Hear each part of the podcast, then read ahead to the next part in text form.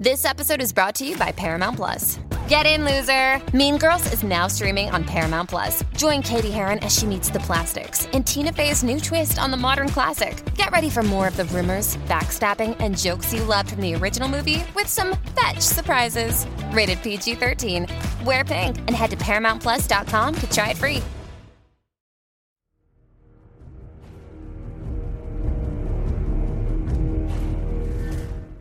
My name is Tor Masamune, the Shredder from the 2014 Teenage Mutant Ninja Turtles movie, and you are listening to the Canned Air podcast.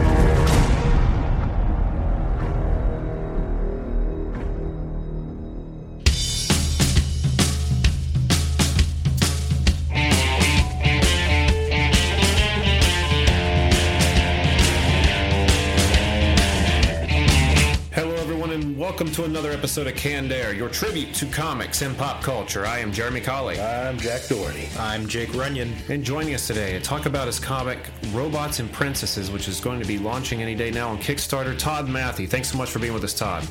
Thank you for having me. We got a good show lined up for you guys today on our retro roundtable fictional weapons. This just kind of hit me over the weekend. Like, I can't believe we haven't done that. Yeah, the possibilities are endless. They really are. Something Every we'll have fictional to- character that's Yeah. defined by a weapon. Uh, where do you even start? I don't even think saying scratching the surface is Oh, uh, good enough. It's we're not even doing that. This is something we can talk about over and over and over. So, why not start now? I know I said last week we were going to do summer theme, but Right. we'll pick up the summer theme next week. Summer weapons. Summer weapons. Ooh, super Hey, soakers. some are- that not. doesn't make a hell of a lot of sense. Water pistols. Yeah, there you are. Water pistols. it's only going to get summerier as time goes on. So you know, Ne- next week, let's do summer early. songs. The, the Oh, songs that's of a good summer. Let's Okay. that. Yeah, yeah, yeah, yeah, yeah. Then in our comic vault, we're going to go around the table talking about some comics. What do we got, guys? Anything good? I've got DC Rebirth: The Button Part One. Mm, I've heard nothing but good about Rebirth. The devil you know. Oh, Frank Mula, Yeah. huh? Some, something about here in last episode, last week, his name pop up. I thought I'd Yeah. check in on that. Uh, Fall Streak was a, uh, a Kickstarter reward to last week's. That was a hell of a right? thing, Fall yeah, Streak. yeah, for sure. And then we're going to turn our full attention over to Todd and talk robots versus princesses. So let's kick it off with this week's retro round table. And here we go.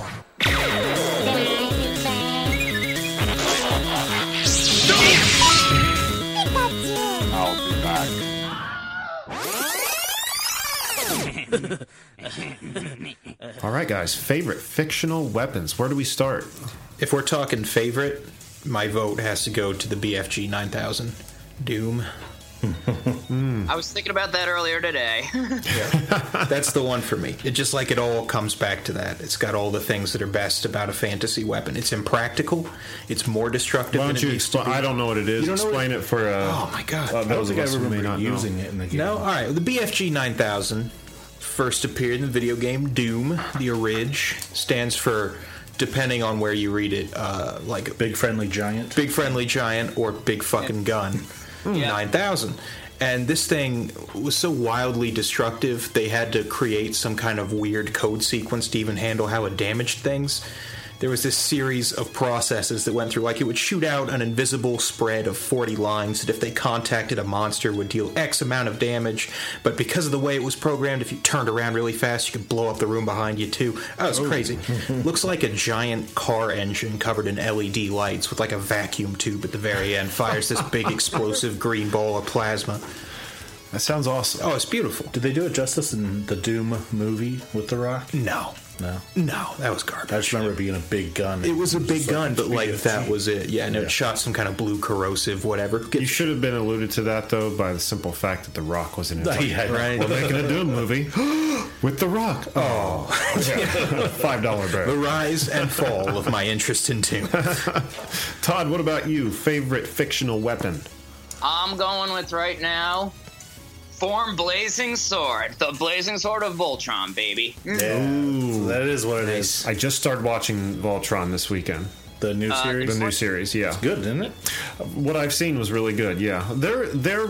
I know it's they don't call it a Zord, a Megazord, but I can't remember what they call the big robot. It's so much more. Uh, practical looking than the Power Rangers sword. Like how the hands are the opening, you know, the mouths of mouths the, of the lions, tigers, yeah. lions opening, closing. Yeah. I mean, that thing, when that thing showed up, you just knew, okay, this fight's over. Pretty much, yep. It's like Yeah. the win button they press when they ran out of animation money. I went to my buddy's Oh, yeah. house over the weekend, and he just got the, the whole Voltron robot, and it's assembled from all the smaller ones. And uh, he pressed the button on its chest, and he goes, "Still missing right leg," like all dramatic, but you know, left leg not attached, or something to that effect. It was funny. I showed Misty that when we were at the store the other day, and she was like, "We would Oh, have she- bought all five of them if they had them all." Yeah, Oh, really? yeah. She was. That's her The favorite. thrill of the hunt. You get a few, and then you go hunting for the rest. I'm like, you won't And find the have Black Lion that easy. It's not going to be that easy.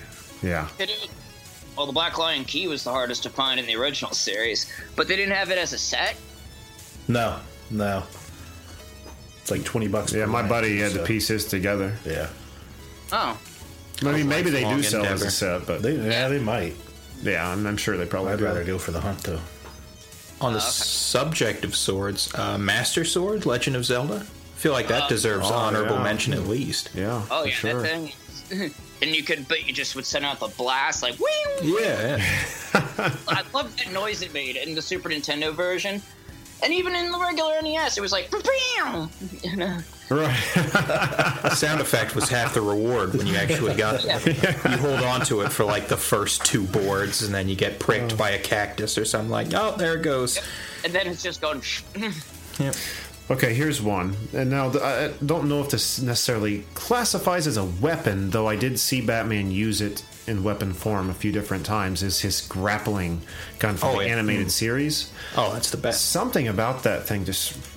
Not probably just with me, but with everyone resonated big time. Like it was the coolest thing just It's to have on your another. belt. Yeah, it's like the combination of the sound, you know, like that, and then like the sound of the rope tightening. You get like that But just the construction of the device itself. I mean, it's not like uh, what was it in the Michael Keaton Batman? He pulled out like what looked like a pistol. Oh yeah, yeah. In the animated Yeah. one, it like went over the front of his knuckles. He held it almost like a kind of, yeah. And it like had a thumb button on the Yeah, side, yeah. and it like came up between his two fingers there. Oh, it was awesome. It was freaking cool. And I there was a few instances where he like shot it into a car door and hit a button, and it would deliver like an electrical charge Hmm. or something.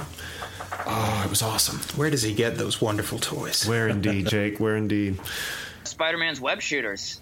Oh, yes. Yeah, Very yeah. same uh, same part of the cosmos there. Yeah. Yeah, Yeah, think, think of was- what if Spider-Man wasn't brilliant and acquired these powers and didn't have the know-how to build the web shooters? Would he be quite as impactful as a hero? No, he'd just be the most successful mugger in New York. I think. Think so? probably. Yeah.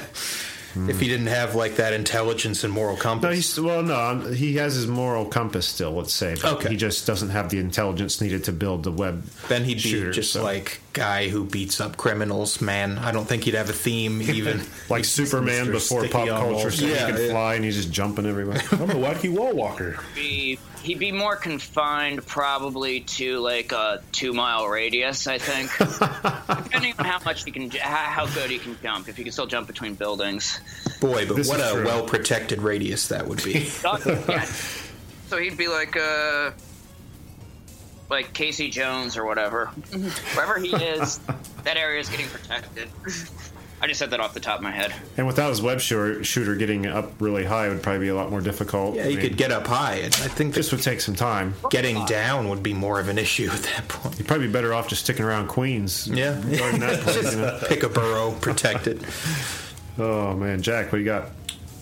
I don't know if it's considered a weapon, but it's a gun. The portal gun from Portal. Yes. Oh yeah. All from Portal. The possibilities are endless. I thought you were going to say Rick and Morty, but I mean, I guess it's the That same too, essential. Yes, uh, I had that one in mind too, but the portal gun I think would be more fun. I guess. Never buy gas again. You can rob banks. You can suck your own dick. All kinds of things. You just never know what you can do with a portal gun.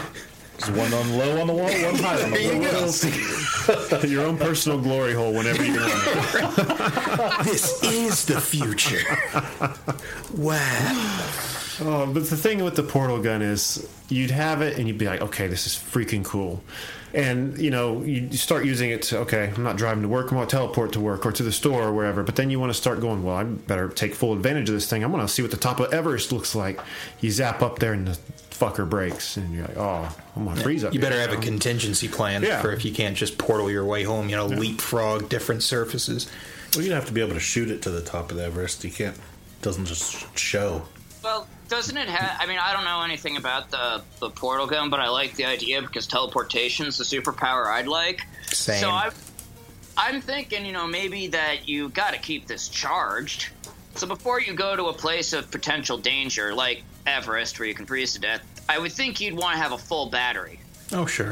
This is true, but I, I- I just think of like the Twilight Zone, like the guy who was the last person in the world, and he had all the books, There and his glasses time. broke.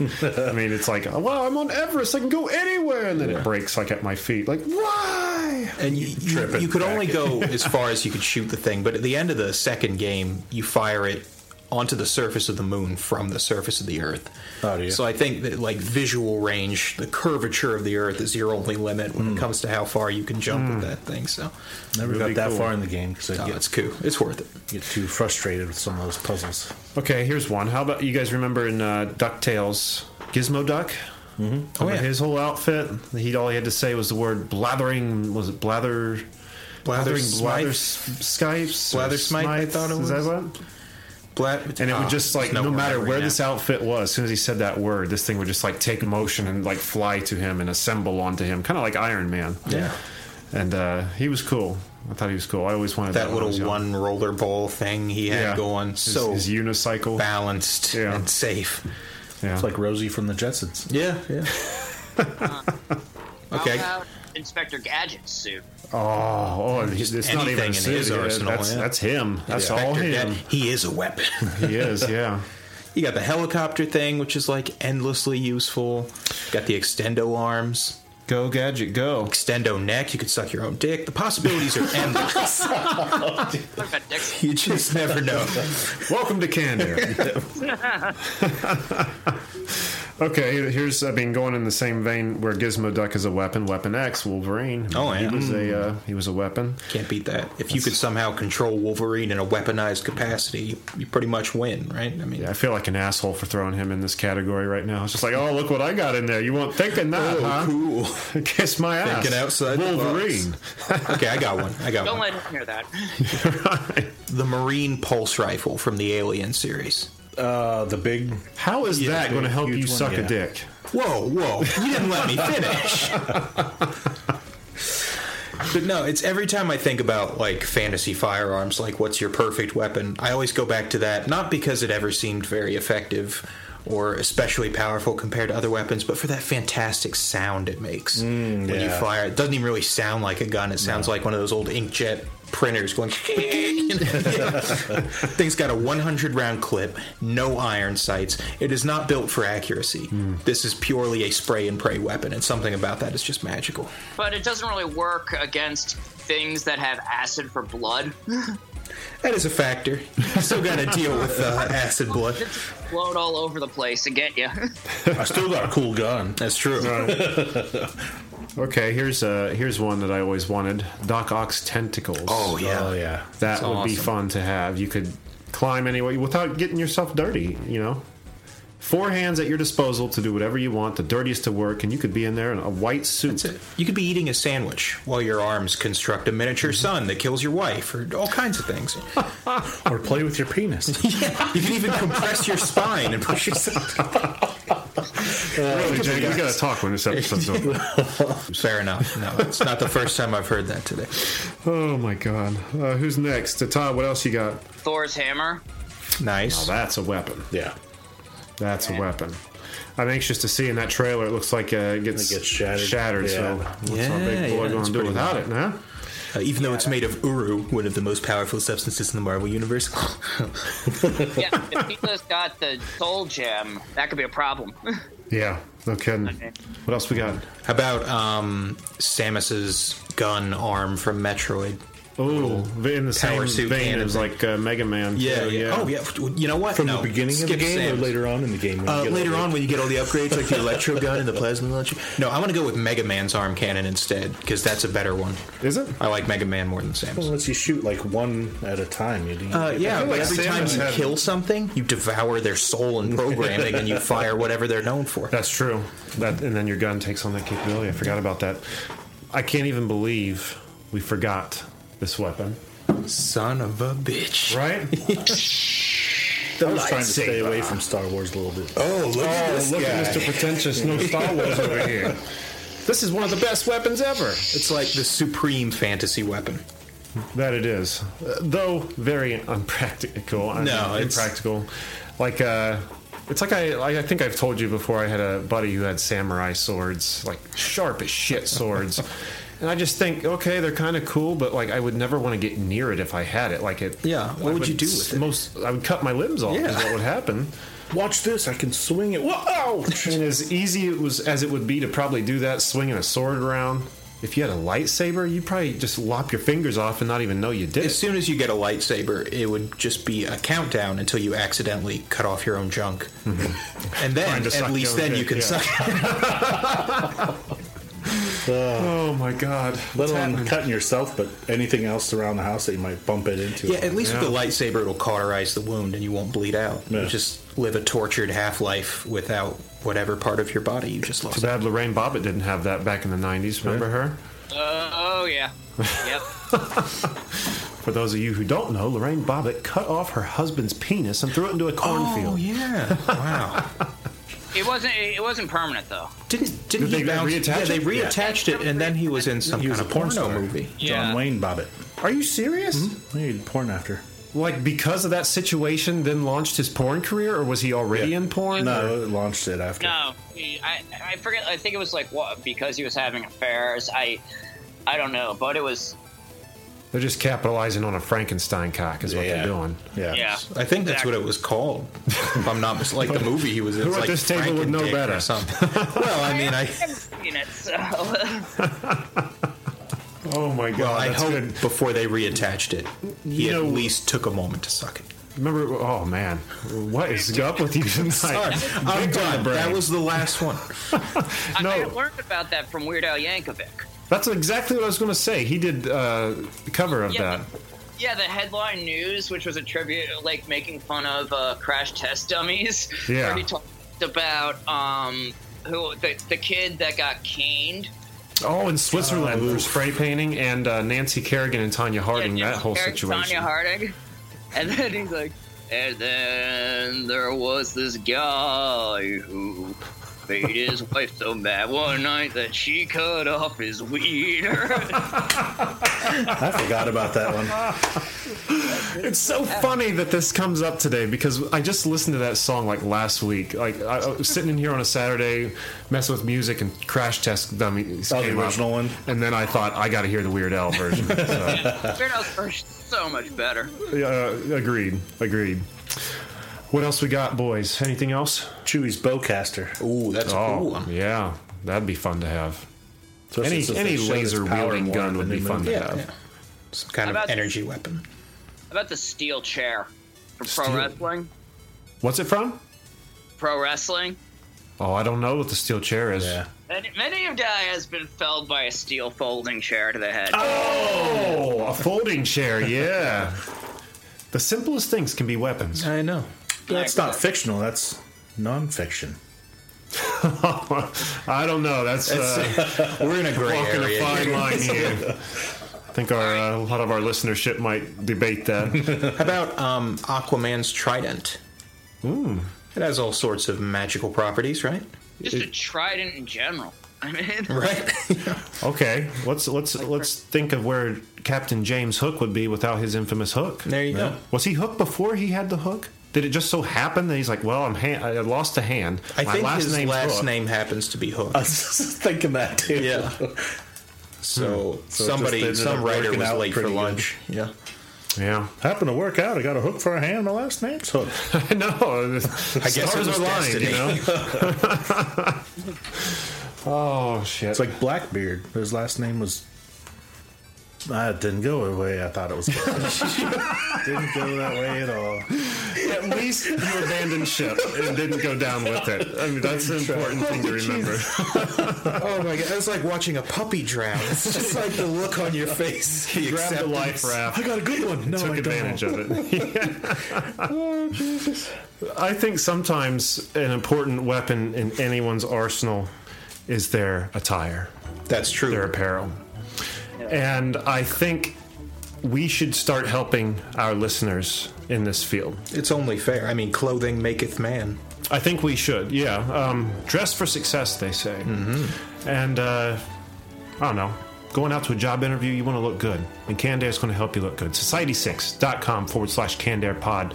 Head over there and grab yourself a Canned Air t shirt. Guaranteed to get you that job, that next big interview you got coming up. You want the world to know you're an up and comer. You're a real go getter. Mm-hmm. You're there to win, there to succeed. How better? Show them you listen to Canned Air, What podcast of champions. weapon to conquer society than attire? Let them know you're crushing it. Let them know you're killing it. Let them know that you're defined by a t-shirt. That's right. Canned Your whole life, your whole world. Once again, society6.com forward slash canned air pod. You'd be a fool not to. What else we got on there, Jack? What There's coffee mugs, clocks. Do, do we have pillows now? There's a robot pillow. Are you serious? Fancy Yeah, I that? just added that yesterday. Cool. Robot pillows. Is it a floor pillow? What's that? Is it a floor pillow? Yes. Yeah. So no no bed Not a bed pillow. no yeah, bed just a- pillows. Just We need a floor body pillow with that robot on it. Lots of goodies over there. Uh, we just throw a bunch of shit on there. Just throw drapes. a logo on all kinds of stuff. Drapes, Canned Air drapes. drapes. We get Canned after shower dinner curtain. mints with the logo. Like Dinner mints. Yeah. I like it. Yeah. Salt and pepper shakers. Let Canned Air infiltrate your personal life. leggings. Let us in to your most secret places. Yes, in the shower, in your dresser drawers. Where else can we be? In their kitchen cabinets, There you go. as well Bath as in their ears. So one more time, bath towels. I like that. You can dry. Well, I'm not even going to go there. That's probably for the best. Society6.com forward slash canned air pod. Go get some canned air moich. Let's open up the door to the comic vault. Jack, you weren't here last week. You want to go first? yeah, I got uh, catching up on the Devil You Know from Aces and Eights Press. I think I had read three or four issues in. Like, There's five. he had made it to hell and was well on his way to, uh, well, I better not just go ahead. So here's how it ends. He Let made do- friends with the dragon that he was fighting some demons. Flew, was flying across the land, come across a, a bunch of demons that were holding a bunch of people and other cyclopses prisoners. Mm-hmm. So he came and killed all them, made friends with the Cyclopses. They took him to their town. He wakes up the next day with a naked Cyclops lady. Yes, that's and right. another chick. And he has no idea what he did because he was. We've all been there, right? I mean, yeah. But then he he gets waken up. They're like, "Come on, uh, destroyer," they call him, and took him to meet their leader because he actually saved the prince of the Cyclopses. And then it goes into a lot of backstory of what what all happened, which is really cool about the whole story. Is the land that they're in now? I can't remember what it's called, but it's like one of the realms of hell. There's like eight eight realms, I think Frank said. Something like that, yeah. Nine. yeah, They're going by nine. Nine, yeah, yeah, that's what it is. And he's in the first one, and they end up getting together this big plan because there's a portal that he needs to go to that humans have gone through, but they've never come back, and he's on his way to kill Satan. So they're devising this big plan to kill a bunch of uh, demons and get him to the portal. And I think that's about where I left off. But it's it's a really good book. I love the Yeah. all the backstory on it, even though it may not go with religion. I guess it's not real religious heavy. I guess, but it takes parts of Right. It's not a book that, uh, I mean, obviously in the title, The Devil You Know, you don't want to buy for uh, little Timmy or yeah. little uh, insert generic girl name here. Uh, Tina, Tina, thank you. you're welcome. but Got your uh, back. very much in the vein of heavy metal uh, magazine. Like Yeah, from back in yeah. the day, like lots of uh, explicit language, lots of boobies, Nice. satanic boobies. Even the art style is like a little reminiscent in places. Yeah, yeah, a little bit. with like guns and things like that. Uh, I don't remember so much guns, No, but guns, very it's more like medieval Yeah. setting. Like uh, dragons and shit like Yep. that. When there there was a whole scene where he uh, like tamed a dragon. And Yeah, that was like an issue too. He came across the dragon, and the next thing you know, he's hanging out with him flying. That was Aces and Eights Press, right? Yep, Yeah, check it out. it was The cool. devil One part when uh, he gets woken up from partying the night before. They're like, "There's there's some uh, clothes you can wear over there," and he's like, "Well, I like the ones I had." Yeah. And they're like, "Well, there's a bunch of rags. That was Versace." so he puts on all this gear and he's like, "I look like He Man," and they're like, "Was He Man a warrior?" He's like, eh, "Kinda, I guess." I'd say so. Yeah, I, that's, I'd say he, he was the most powerful man in the universe. I mean, yeah. a master of the universe, if you will. Exactly. I've been told that he has the power. Yeah, that's what I hear. Very cool. The Devil You Know, Aces and Eights Press, and that's the letter A, the letter A, the number eight, the number eight dot com, right? Or press dot com. Press. Yeah. Very cool. Todd, would you like to go next? Um, all right. Uh, you know, you guys mentioned the button with Batman number 21, and uh, when you said that, I was like, yeah, I'd like to talk about that actually, too. What did you think of that? I thought it was pretty wild. Um, I just read the first one, which ended a little abruptly for me. It seemed like Yeah. right when I was getting into it, it was like, oh, and you're done. Better pay for the next issue. I'm like, oh, jeez. but uh, I'm excited to see what they do with it. I Um, mean, Go ahead. yeah, I'm with you with that because you know, honestly, like when you when you first hear, you know, they're actually bringing Watchmen into the DC universe. You're like, it, it it's either going to be really good or it's going to be a dud. I Yeah, think. oh, my first thought was you've got like this oil and water combination. You know, you've got the campiness of standard, mm-hmm. you know, DC fare, which is almost like safe in its way. The stakes get pretty high. There are catastrophic events, but there's always that comic book sort of safety net where you're like, well, in one way or another, this will get resolved. And Watchmen. Everything is final. People mm-hmm. die, they're dead. Right. You know, because it's very much that setting grounded in reality in the sense that something fantastical is taking place in a mundane world. Mm-hmm. Whereas I think most comic books, fantastical things happen in a fantastical world, you know, and maybe initially there's that, you know, they sort of rub up against each other, but it's always reconciled in the end. Not so with Watchmen, where the existence of superhero you know costumed adventurers and Doctor Manhattan never really jibes with the social norm. It's it's always a point of conflict, and the idea that they'd mix the two was interesting. I, I was a little disappointed that through this first one you find it's it's more or less the result of some temporal instability. It's kind of alluded to that you know time streams are crossing and getting out of shape. Uh, Reverse Flash makes an appearance. Uh, he's somehow summoned by the radiation being given off by that bloody comedian button that was embedded in the wall, and uh, a fight ensues between him and Batman. And um, you, you get the impression it's some dimension hopping kind of thing, which always feels to me like kind of a cop out. But I understand that's that's standard issue when it comes to the comic book world. There'll always be cross dimensional anomalies, and that's how I explain this, that, and the other thing. I tell you what, though, it was or was it the Speed Force that he was locked in? that was the thing. It was the Speed okay, Force. so Yeah, it created some normal distortion in the Speed stuff. Force. Yeah, yeah, yeah. Because I read the Flash, the first couple issues of the Flash Rebirth that brought it up to the button in Batman. Gotcha. Okay.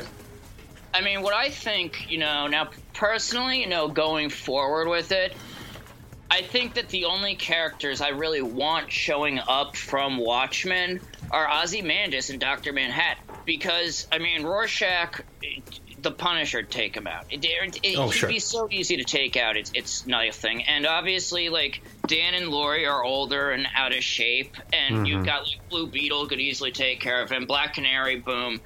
The only ones that you, I would love to see a matchup between Batman and Ozymandias.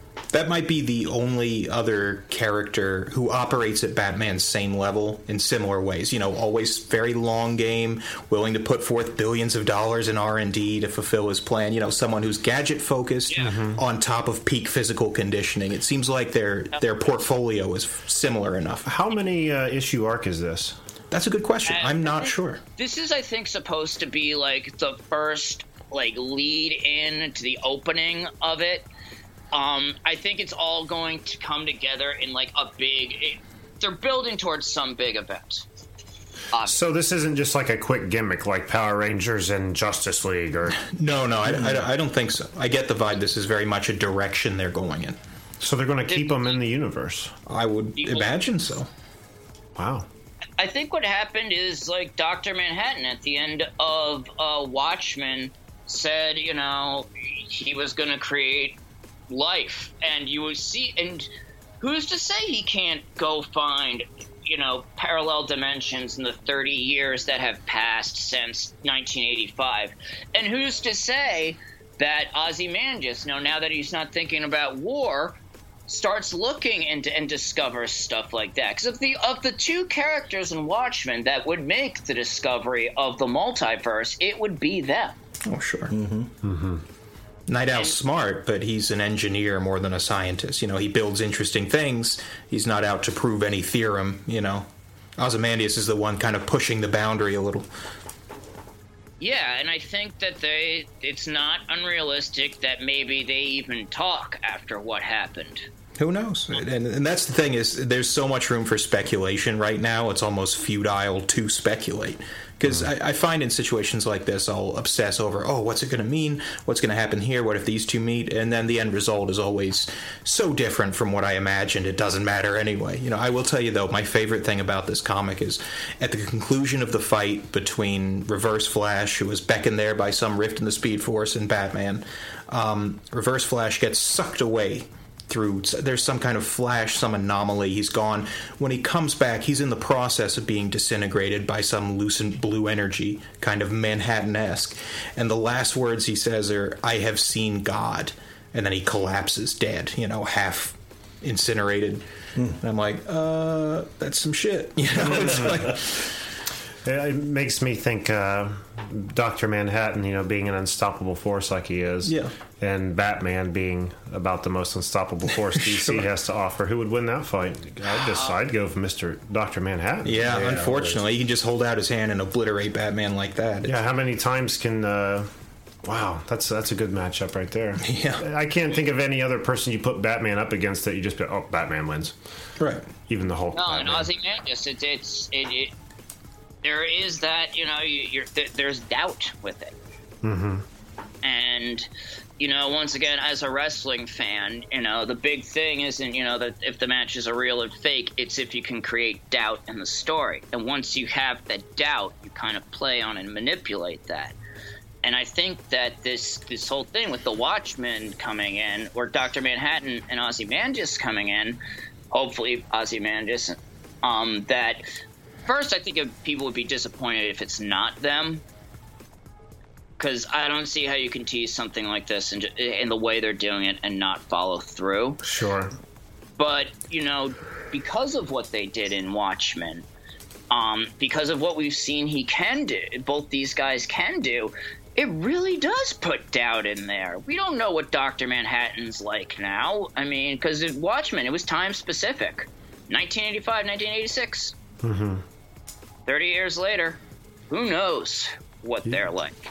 Now. Yeah, I mean, he could have uh, in those thirty years learned some great truths, and you know, looks at it, human life even more insignificant now. maybe there's even some limit to his, you know he has his intrinsic field subtracted or whatever it was that made him who he is. Maybe there's that there's a finite level of manipulation he can perform. He's at the point where he can no longer obliterate things on a whim or create new mm-hmm. matter out of nothing you know? It's it, it could be that he's winding down or fizzling Energy out. kinda de- yeah i mean you know, after even stars die.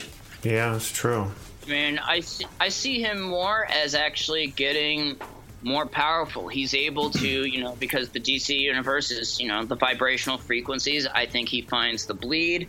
I think he sees this universe and sees what's going on in it and decides, you know, and that the superpowered beings maybe that there shouldn't be so many and he starts manipulating things. Who knows? I mean, Yeah, and I mean, in comics, the possibilities are quite literally endless as to what could happen. Yeah. won't know for sure until it does happen And I'm excited to see when it uh, does. That sounds awesome. It's did cool. that first one just come out, or i'm not certain when it came out it did? oh i guess i Flash comes out this week.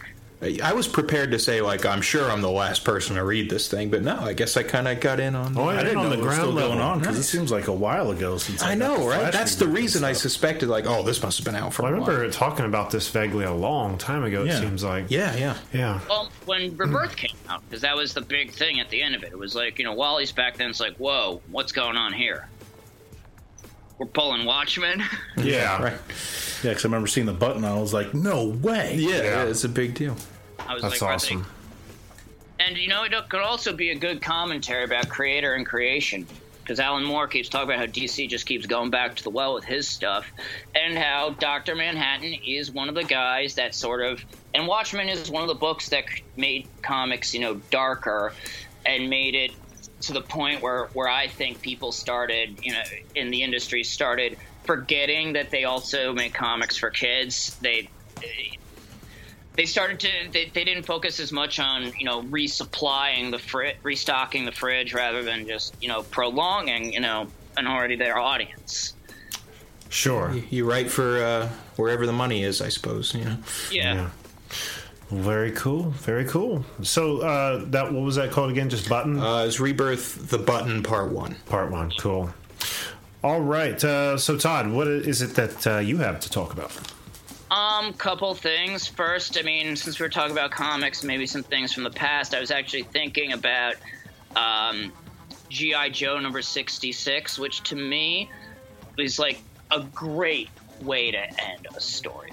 It, it probably is one of the best endings ever. You see, what happened was, it for three issues before, like three or four issues before, Stalker, Snowjob, and Quick Kick are sent on this mission to retrieve an agent in the in this communist country, Borovia.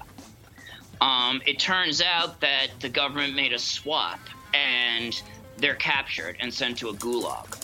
Um, and the Joes are told you cannot go after them; they're being written off. We're letting them rot, and that doesn't sit well with Snake Eyes. So after we see like you know some an issue where there's life in the gulag, um, Snake Eyes and Scarlett go to help a blind man in Granada as they go through landmines, and it blows up, and they vanish without a trace.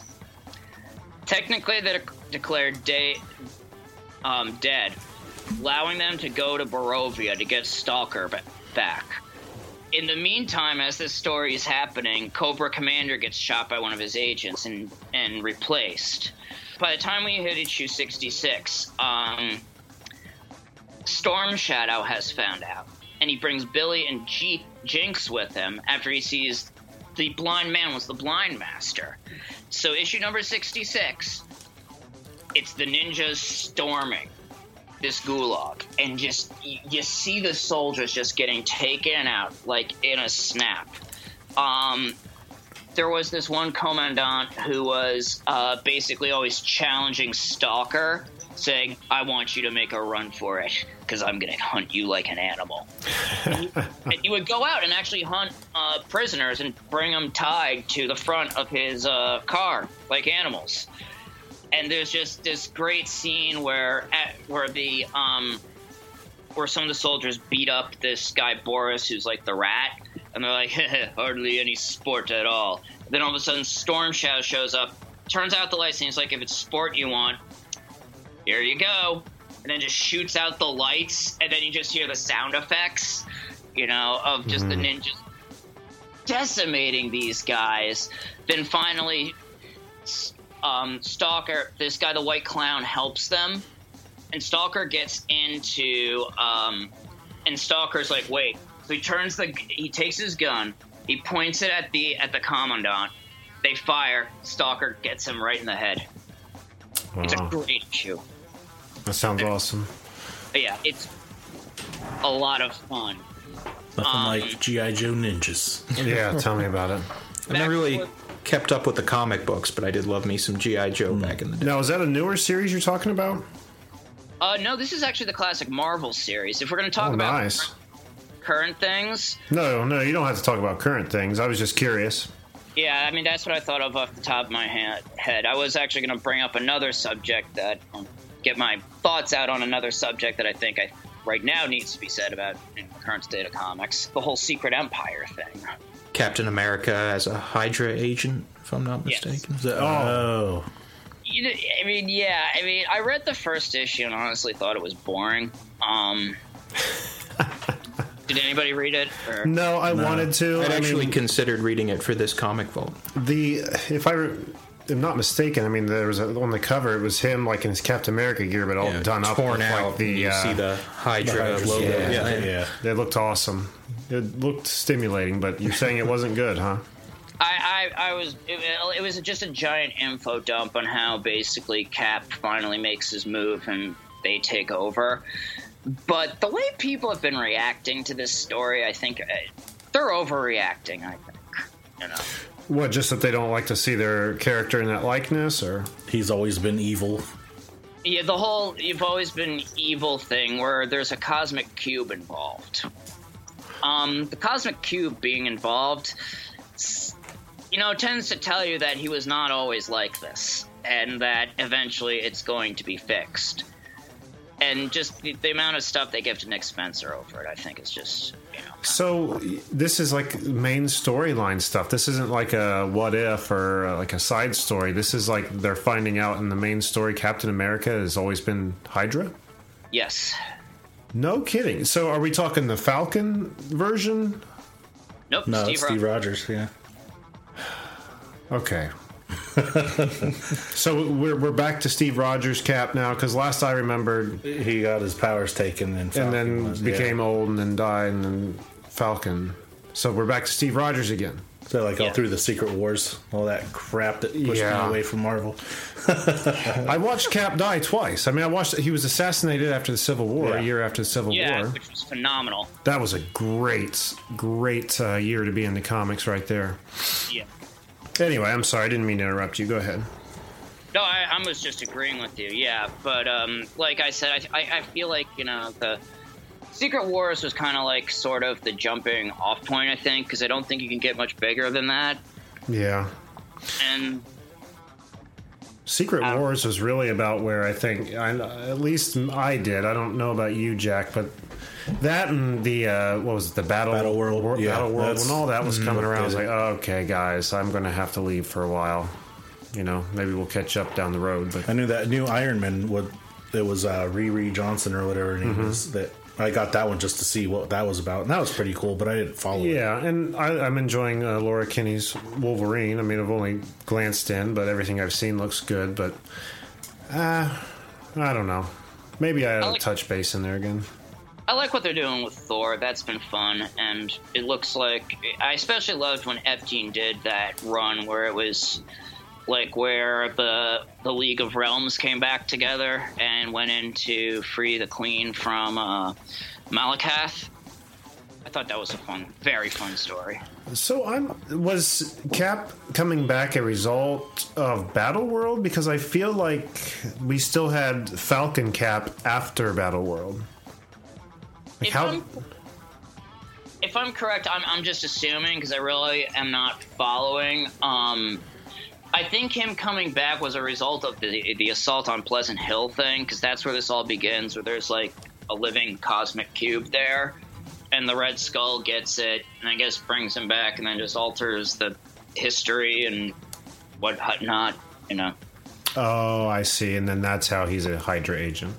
Yeah, and that's what, and that's why he's a Hydra. I see. Okay, that does sound kind of cool. So then he wasn't always bad. It was the cube changed reality. oh yeah, yeah, yeah. Yeah. The Cap we love still cool. Right. Everything's fine, everybody. Just calm down. Calm down, everyone. It's all going to be okay. Well, cool. Yeah, that, that, that's what I'm saying. It's all going to be okay. And now people, like, you know, are writing articles about, you know, how could they do this? And it's like, it's it's, it's a storyline. Come on. I love when comic artists, especially when you're going mainstream comics, break the mold and do something like what you're not expecting. You know, uh, come on. I mean, in first, the first thing to look at is a comic book. It's always going to go back to the way it was. I, I mean, we were just sitting here talking. He's been dead how many times? And here we are Yeah. back to Steve Rogers. But um, It's all cyclical. yeah, I, I give big props to anyone who's willing to make big changes like that because that you have to know that you're going to get an onslaught of Oh, The absolutely. backlash. yeah of uh, backlash from that. Like I. Like in the Turtles series a few years ago when they killed Donatello off for an issue, you know, they made it look final, and that was the one of the first times in comics because, like I said, it looked final. That I was like, wow, like I am feeling for this character who's just been killed. I didn't even follow the comic and I was pretty hit yeah, by it. but then I was really bummed. uh, Oh, he's still alive in the next issue. We, we're, he's clinging to life, but we're you know okay, he's as good as still alive. but Swerve, yeah. they should have killed him off. Yeah, he's a lot of people's favorites, and a lot of people have been pissed. But just think of that storyline. Oh, it just would have gone down in history, don't you Yeah. think? Mm-hmm. Just have some balls, you know? Stick Yeah. to your guns. the aftermath of it, you know, would be Yeah, like you see them mourn, life goes on, they keep getting in their trouble, but you see them coping without Donatello throughout the whole thing. Because that's one thing I've always thought about. Don's the brains. He's the guy behind all of their elixirs, all the mutagens. He mutagens. does machines. all of the machines. Yes, he does machines. and if they didn't have that, what a disadvantage they would be. Yeah. at. You know, without Mikey, okay, there's someone there not fucking stuff up. Without Raph, there's no bull in a china shop attitude, you know? yeah, exactly. without Donnie, that's a huge, He's got three schmucks going around picking fights. huge like you'd have to disadvantage. step up and grow up a little bit and yeah. get a skill, I guess. no more uh, battering ram trash trucks or, you know, none of that stuff. Yeah, no, no turtle van. Yeah, come on. We need the turtle van. What about the turtle blimp? Oh, my God. The most practical of vehicles. I'm going to have to uh, throw a bucket of water on the fire that is this conversation because if you get me talking about turtles, I'm not going to stop. So, with that, we're just going to turn our attention over to Jack for a segment we haven't done for a while. Let's uh, get right into. Real World Heroes. Jack, who do we have this week? We have shoot. Oh, oh there's that. Ryan Camp Ciampoli. I tried Campoli? C A I M P O L I. Ciampoli. Campoli? Campoli? C A I? Yeah. C I A. Sorry. C- Campoli, I guess. Well, they can't be a hero if we can't spell Yeah. pronounce the name, right? I always Anyway, try Ryan. these names, but they always kill me. Ryan Campoli from Ryan C. Harrison, Arkansas. And this just happened yesterday or the, within the last few days. Oh, really? But he was driving down the freeway behind a, I want to say short bus, but more like a charter bus, the little short ones that you see driving mm-hmm. around. And he's a volunteer fireman or a paramedic, but he had a dash cam, so everything was recorded. I'll be able to put this on video, video on the website.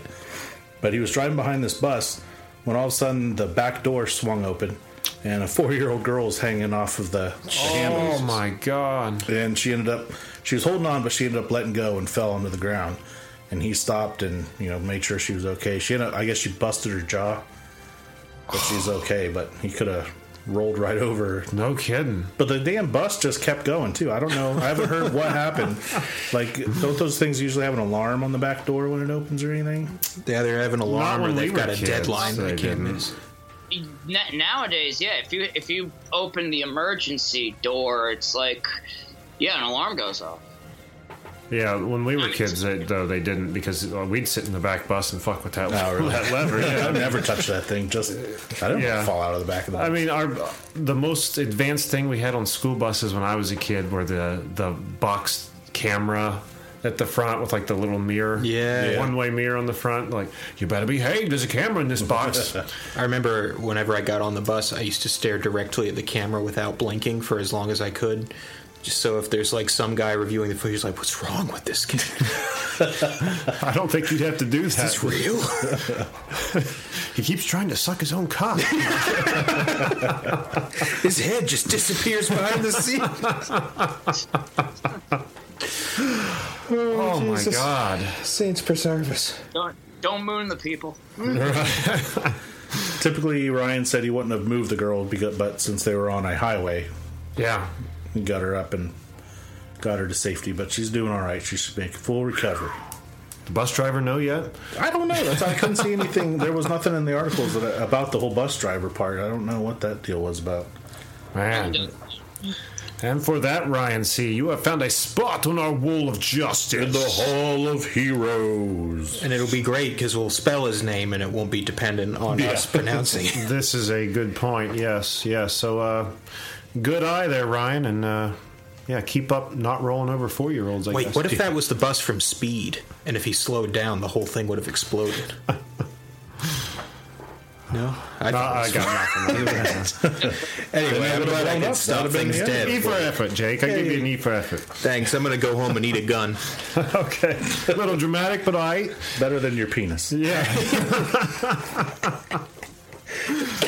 Oh my God! With that behind us, let's just turn our full attention over Is to it Todd. behind us though? Uh, we've got another 10, 15 here, so it could come up again. That's entirely up to you, though.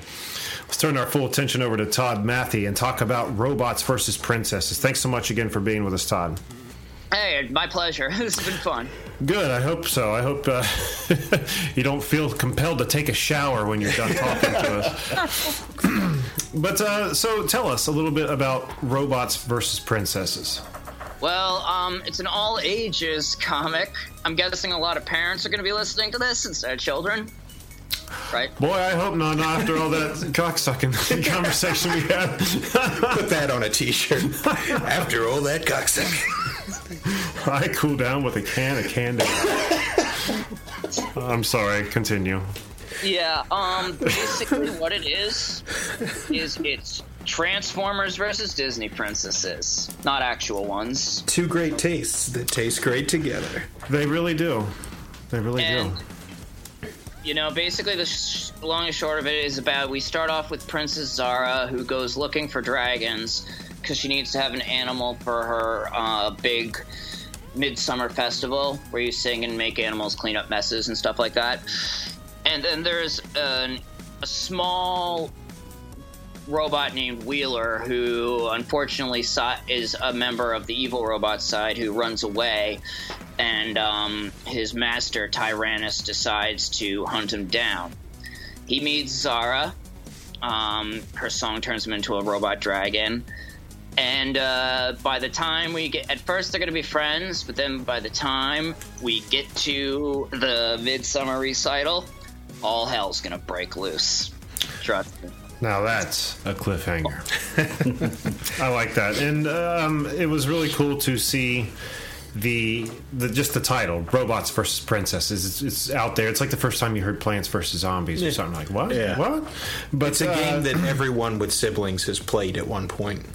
Yeah, but it, it's something that uh, once you look at it, you're like you can see it naturally kind of does go together in its Yeah. own way, in a way you never thought of. But it, that's what makes it great. Another thing you kind of pointed on that I think uh, makes this comic good is that it appeals to both uh, guys and gals. It, it makes me think of the uh, McDonald's Happy Meals where they do Hot Wheels and Barbies. Like there's something for everyone there, you know. It's the same thing, you know. So, their, their, their stories are intertwined. So I read online that the idea for this came to you while helping a first aid, or excuse me, helping a first grade teacher out. Yes, I did. Yes, it did. Let's hear that little story. I'm curious.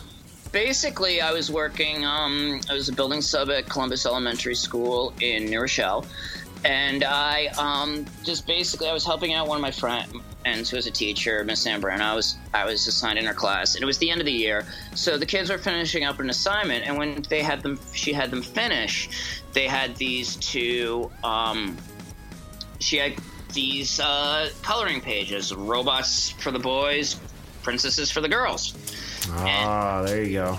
it kind of just hit me and then from there it's like all right robots versus princesses. That could be cool then it's like all right wait that is cool. All right how do we make this work? And then i started thinking of okay well who are the robots? Who are the princesses? Why are they separated? What brings them together? All the all those questions you need to have kind of answered before you actually set down and to even write anything so basically, this was running through my head for a while, and finally, I, I felt I had enough substance and enough substance that lasted in my head that I started writing it down and kind of outlining things. And then um, I actually drew a map. The, don't worry, that my my the map that we're putting as a Kickstarter reward is much better than the one I drew. but you know, basically, once I got that together, I started thinking about their backgrounds, you know, where they're from, their world, you know, like their kingdoms, what their kingdoms are like. Um, and, you know, ultimately what brings them together. I mean, with the princesses, I decided to have them all be. I decided that there's a central city where the family where one family from each kingdom, which is usually the king and queen, come there and serve as high king and queen for a period of five years. So it rotates, and the queen teaches like a princess finishing school where she teaches uh, the princesses how to be proper princesses, in which our lead character Zara um, is notably the misfit student. Yeah, I saw that in the uh, the preview issue where they're like in I can't remember the name of the girl, like Clarissa or something. She's going to these animals are going to help her like put a dress together or something to that effect. Yeah, there. Yeah, Clary. Actually, the queen's daughter is, is the character Penelope, who is basically Zara's opposite, and they have arguments all the time. Clarice is Zara's best friend, and Artilia is she she she really grew uh, when I was writing the story. Um, I really found like you know she's she's one that I she's a character I want to explore a lot more when I get the opportunity to. Hopefully. So, how uh, how far do you see this story playing out? Are we looking just like a like a mini series, or uh, do you see it just going for the ine- inevitable future? How long do you want this uh, story arc to play out? I've got about I have little outlines for at least four miniseries. Oh, nice. I mean, obviously, there's the first one that we're doing, but then after the events that end in this one, we'll go immediately into the second one, and then we're gonna go. Then that will lead into a third, and then it will. It, the big ending I'd want to see is there's just gonna be a very big blow off with um, in the fourth one between you know magic and technology, and it'll be fun. That I also have an fun. idea for a side story that I'd like to do. Um, I'd like to do a prequel to it. Um, you'll learn about those events in the in the first four issues, and I kind of want to do this fun little side story where uh, Penelope has to go back to her kingdom, but is being pursued by a wicked queen who wants her beauty, and the knight protecting her is Gunner, the uh, robot that's carries the big gun and the beard. He's a cool looking robot. I just just the, the the trigger happy cowboy robot and the proper and prim princess versus just about every single like fairy tale scheme that you could throw at him. I mean, just it's gonna be that that would that's the story I kind of want to tell. Um, but with this one, it's mostly just you know the showdown, and every issue kind of is um, structured where it's like you know this is what happens in the first issue. Next issue is going to be like the initial assault, and then number three is regrouping, and and then number four is going to be the big battle. And we found a way to get the princesses into the robots' weight class, which is going to be fun. and and yes, there will be princesses songs in there. Oh man, you need a you have need a, an accompanying CD with with uh, the songs There sung on there, like the Disney princesses. Yeah. Maybe, maybe if I can, if, I, if we raise enough money, that might be an, an extreme stretch goal. I was going to say stretch goal reward. Now, I, I did want to touch on that uh, with you next. The Kickstarter, which is uh, going to uh, hopefully fund this project. One, one, when can we expect the Kickstarter to launch approximately? And two, what kind of uh, rewards are you going to be offering to backers? All right, uh, we're hoping. I'm hoping right now that we can do it around, you know, mid-May. Oh, Yeah, 'cause nice.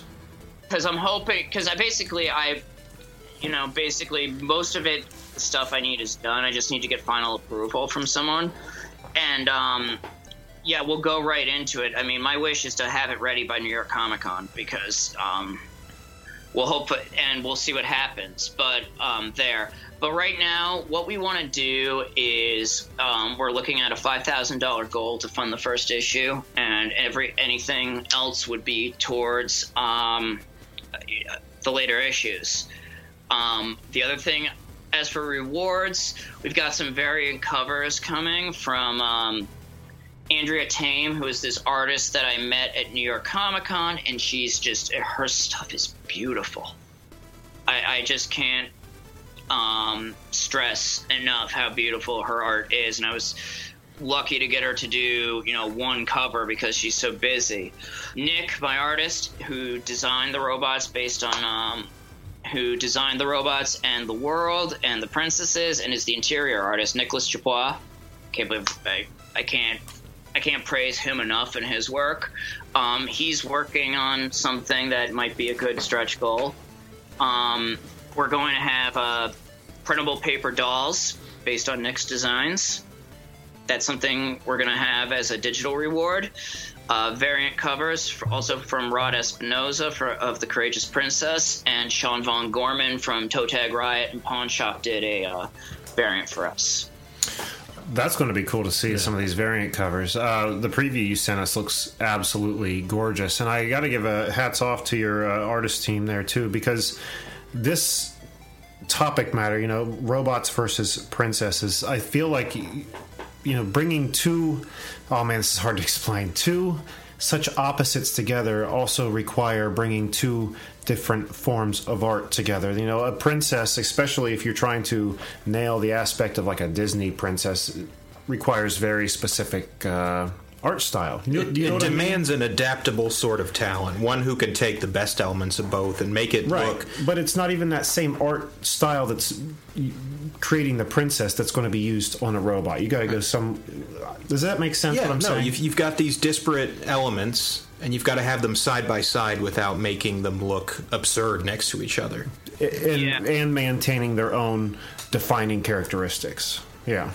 Yeah, I mean, yeah, I, I, I had him look to, I guess, like, you know, anime robots, you know, and basically said, all right, we got to make it so that these two look like they're in the same thing. So, um, and he, he struck that balance very well. I would Um, say so. Yeah, absolutely. Yeah, and you know it's and they they look like they belong with each other. Wheeler, especially Wheeler and Zara, which is good. I really wanted to emphasize the eyes because I feel like you know eyes are the windows to the soul, and that Sure. really makes for some good expressions. So yeah, he- we've we've seen some uh, books in the past where if I mean if you don't get the eyes right, Yeah. the rest of it's off. You could have the most gorgeous looking girl drawn there. If her eyes are crossed, she ain't gorgeous anymore. Ever seen a shark's eyes, Chief? All cold and lifeless. Yeah, I mean, but um, the main thing is, you know, what I wanted. I wanted, you know, the stuff with the princesses in the beginning. It's all nice and fantastic, whimsy. In the robot world, it's basically war on Cybertron. But the main thing I wanted was that my villains be a little terrifying.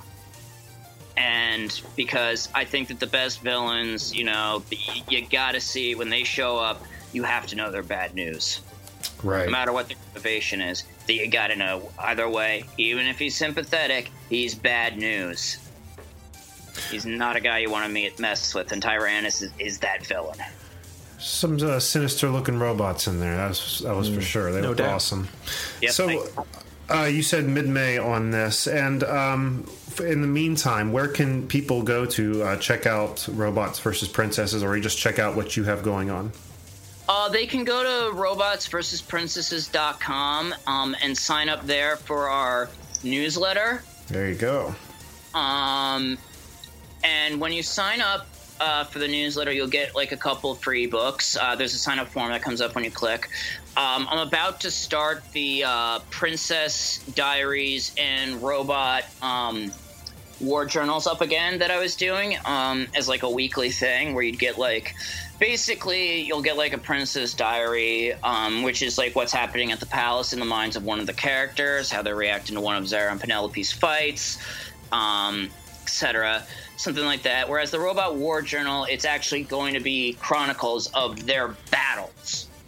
And um, i thought that's actually just a, that's a fun way to build the world actually to give us a background to kind of make it a bit of a richer read for people so that they can go on and get more stuff you know in the meantime while they're waiting plus it'll allow people to get to know the characters beforehand so they have more of an emotional stake in them when they read Right. book. I don't think you'll have any trouble getting people uh, to take interest in this book. It looks like it's just going to be a natural success, I would think. What about you guys?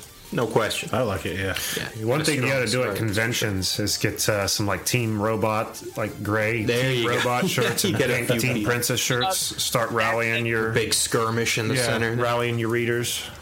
Yeah, that's uh, that's actually um, something I was doing. Um, that's gonna be a hashtag. I'm gonna see about getting buttons made for that. There you go. Uh, so, Uh, yeah, that could be. Um, yeah, that's definitely an idea I want to do. I want to pass those out. Team Robot, Team Princess. Yeah, you Fine. definitely should for sure. Now, do you have a a uh, Twitter handle as well?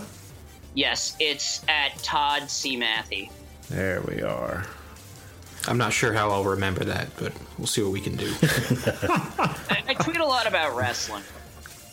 Actually, I think I uh, followed you on there, or maybe Jake, you did. But uh, just for the listeners at home, I wanted them to be able to check you out as well.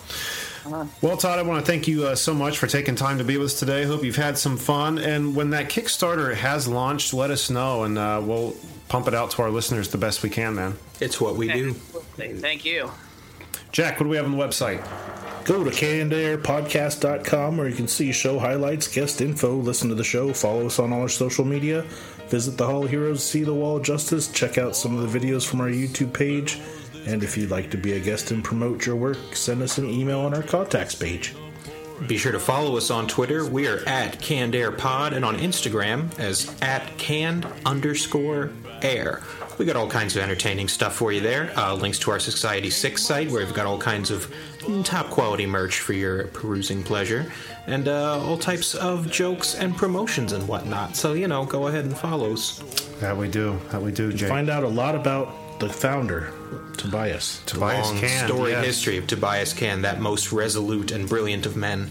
Quite a grown up that boy had. Yeah, you know, we all have skeletons in our closet. Don't forget to head over to the YouTube page. Check out some of the panels we have. There's a panel with Millie Bobby Brown, who played Eleven from Stranger Things, which was really awesome. Uh, also, a panel from Anthony Mackie, Ray uh, Park. Ray Park, Darth Maul. Mhm. Uh, Amy Jo Johnson, the Pink Ranger. Yeah, we got some good ones on there. So check those out, and also keep an eye out. Uh, like I said, we're going to be uploading some stuff here in the future. Now we keep saying that with nothing showing up yet, but it's coming. Just hold tight, it's coming. If you knew how to do it, it's not easy. Yeah, yeah, it takes work, and we already got jobs. Besides, what have you done lately? Nothing. Shut Move up. our back. I Oh. see nothing on your page. You don't understand. Well, I think that's going to do it for this week. So until next time, I am Jeremy Colley. I'm Jack Doherty. I'm Jake Runyon. I'm Todd Matthy. Thanks for listening, everyone.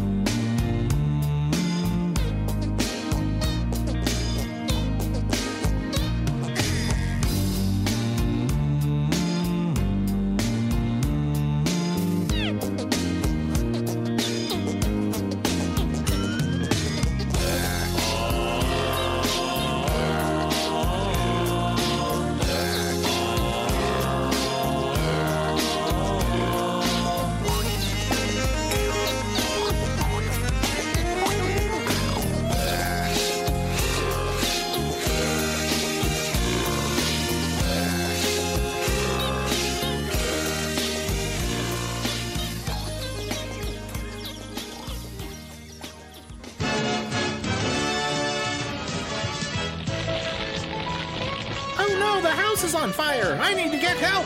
Do it from outside. Blowtorch! Whenever there's a fire in your house, be sure to get outside immediately. And once outside, get on CannedAirPodcast.com. Well, thanks for the tip, Blowtorch, but just one question. What about the fire? And knowing is half the battle. G.I. Joe!